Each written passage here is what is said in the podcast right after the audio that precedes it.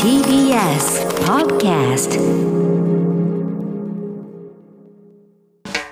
発信型ニュースプロジェクト。荻上チキ。セッション。イテウォン群衆事故、ユン大統領が警察改革訴え。先月29日、韓国のイテウォンで156人が死亡した群衆事故を受け、韓国政府は今朝、安全管理の体制を見直す会議を開きました。会議に参加したユン・ソンニョル大統領は、警察を改革する必要性に触れた上で、真相究明の結果、責任がある人にはその責任を厳正に問うと話しました。事故をめぐっては、発生の4時間前から危険性を知らせる通報が警察に相次いで寄せられていたことや、政府上層部への報告の遅れなどが明らかになっています。また、現場を管轄する警察署の署長が、事故が発生した5分後に現場に到着したという報告書を作成。しかし、韓国メディアは、発生の44分後に現場から1キロほど離れた場所でゆっくり歩く所長が映った防犯カメラの映像を報道し特別捜査本部がいきさつを調べています。それでは156人が死亡したイテウォンの群衆事故引き続き警備体制などについての報道が続いています、ええ。こちらのニュースについて東アジアの国際関係史がご専門大妻女子大学准教授の松田遥さんにお話を伺います松田さんこんにちはこんにちは。お願いしますお願いいたしまますす。さて、29日に発生して、まあ、1週間以上が経ちましたけれども、韓国国内の今の報道の様子、どういった報道が行われているんでしょうか？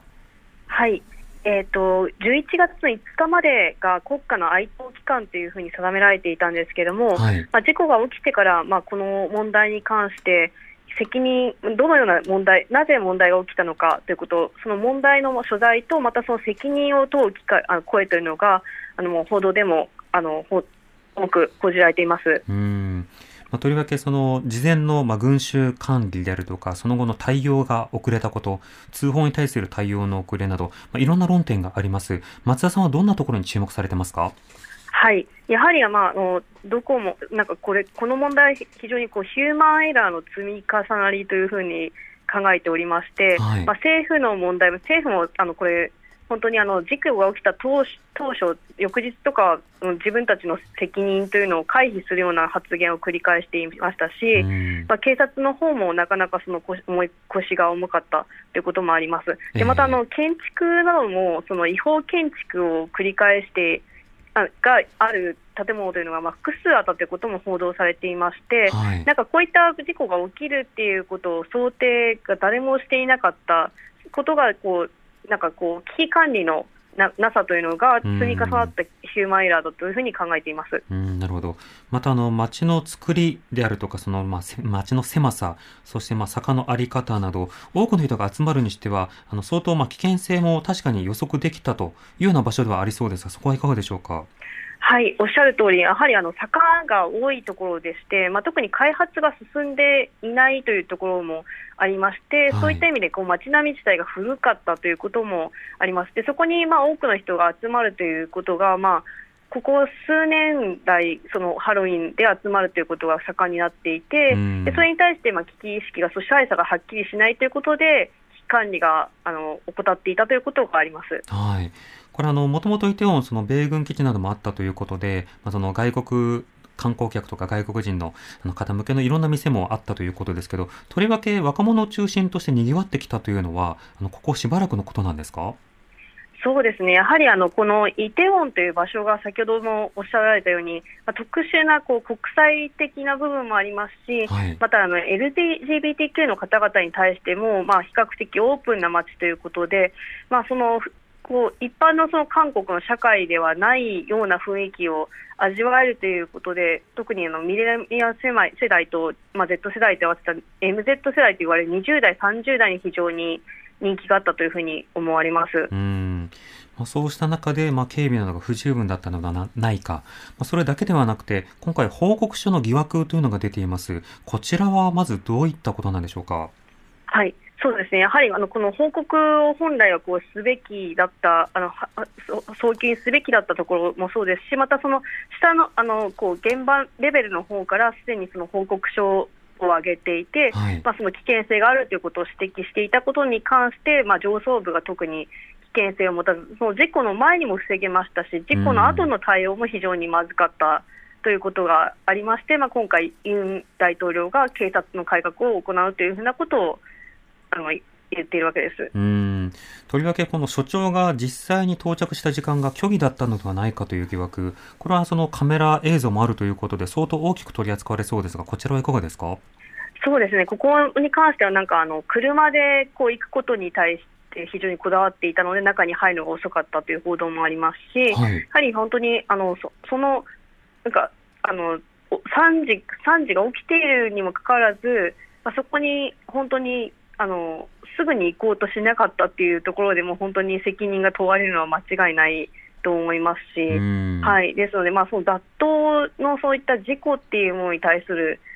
危機意識の薄さというのが現れているかなと思います。はい。これに対しては今、特別捜査本部がいきさつを調べているということですが、このあたりどう報告をするのか、あるどの程度の速度で報告書を作るのか、この速さによっても行政に対する不満や不信というのは変わりそうですが、そこはいかがでしょうか？はい、やはりあの、えっと2014年の、まあ、セオル号の事故の時に、やはりあのその当時の大統領のパク・クネさんの対応は非常にまずかった、非常に対応が遅かったということで、まあ、弾劾まで至るきっかけになったわけですけれども、はい。今回、そのユン大統領はもともとその政府全体としては、まあ、責任逃れのようなことをこう当初は言っていたんですけれども、うんやはりこれが命取りになる可能性があるということをまあ察知して、まあ今日すでにこの責任責任を持って再発防止をするというようなことを、まあ、点点検するような会議を行うというふうなことになりました。うんユン大統領はもともとあの事故の前から支持率が低下傾向にあったわけですけれども、この事故を受けて以降の世論の反応というのはどうでしょうか？はい、やはりあの非常に厳しい世論がが多くありまして、まあ、支持率も30%前後だったんですけども、この事故を受けて30%を切っています、特にあのうん。若い世代が、まあ、この問題に対して非常にあの、まあ、自分たちと同じような世代が巻き込まれたということもありまして、まあ、あの大きな衝撃を受けていて、また政府の責任を問うようなろうそくデモといったものもあの繰り広げています。うんまたその献花台のようなものに追悼に行くであるとかスタンディングしてアピールをするという方もいます。そのそれからは SNS などではどういった論点で議論が盛り上がるということがこの事故に関して検証としてはあるんでしょうか？はい、やはりまあこの問題がなぜ起きたのかっていうことに関して、やはり皆さん、すごく関心を持っていて、うん。まあ、この問題が、まあ、そのなぜ国家がその安国民の安全を守れないのかっていうところを皆さん、すごくあのこう関心を持っていますし、まあ、はい憤りを感じているっていうのが、あのまあ、大方の流れじゃないかと思います。うん日本の例えばあの SNS などで見ていると例えば誰が押したのかみたいなところにこう注目が集まったりするような書き込みがあればあのやはりその警備のあり方についてまあ議論する向きもあったりしますが今回はやはりシステムの問題行政の問題として注目をされていると見ていいんでしょうか？はい。あのまあ、あの誰が押したのかということよりも、やはりこれ社会やその政行政などの構造の問題として捉えている方々が多いように見受けられます。まあ、これ、うん。あの死者に対しての弔いというのは、まあ、あのもちろんあの付箋などで書いてる人がたくさんいるんですけども、はい。まあ、全体の問題意識として、まあ、報道も含めて、なぜこういう事故が防げなかったのか、その防げなかった理由というのをまあ追求するようなあの内容が非常に多く見られます、SNS も含めてそうですけれども。うん、はい、ではこれ報告そして責任問題もそうですが、えー再発防止とそれからまあ警察改革このあたりをどう出していくのかということも注目が必要です。こちらはいかがでしょうか？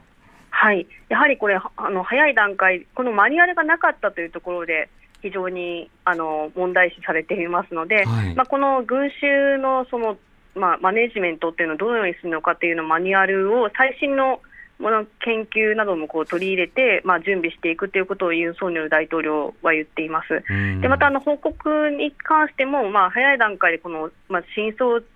究明っていうのを本当に徹底的に行うということを言っていますので、ええまあ、ちょっと尻尾切りみたいなことにならないといいかなというふうに思うんですけども、うんそのまあ真相究明をきちっとした後に、まあ、責任者を、まあ、責任を取らせるというようなことを言っています。はい。まあ、例えばいくつかの論点、違法建築対策であるとか、街の再開発、あるいはその、まあ、大型の、まあ、人々が集まるようなものものについてどう警備するのか、このあたりも論点としては注目になっていきますか？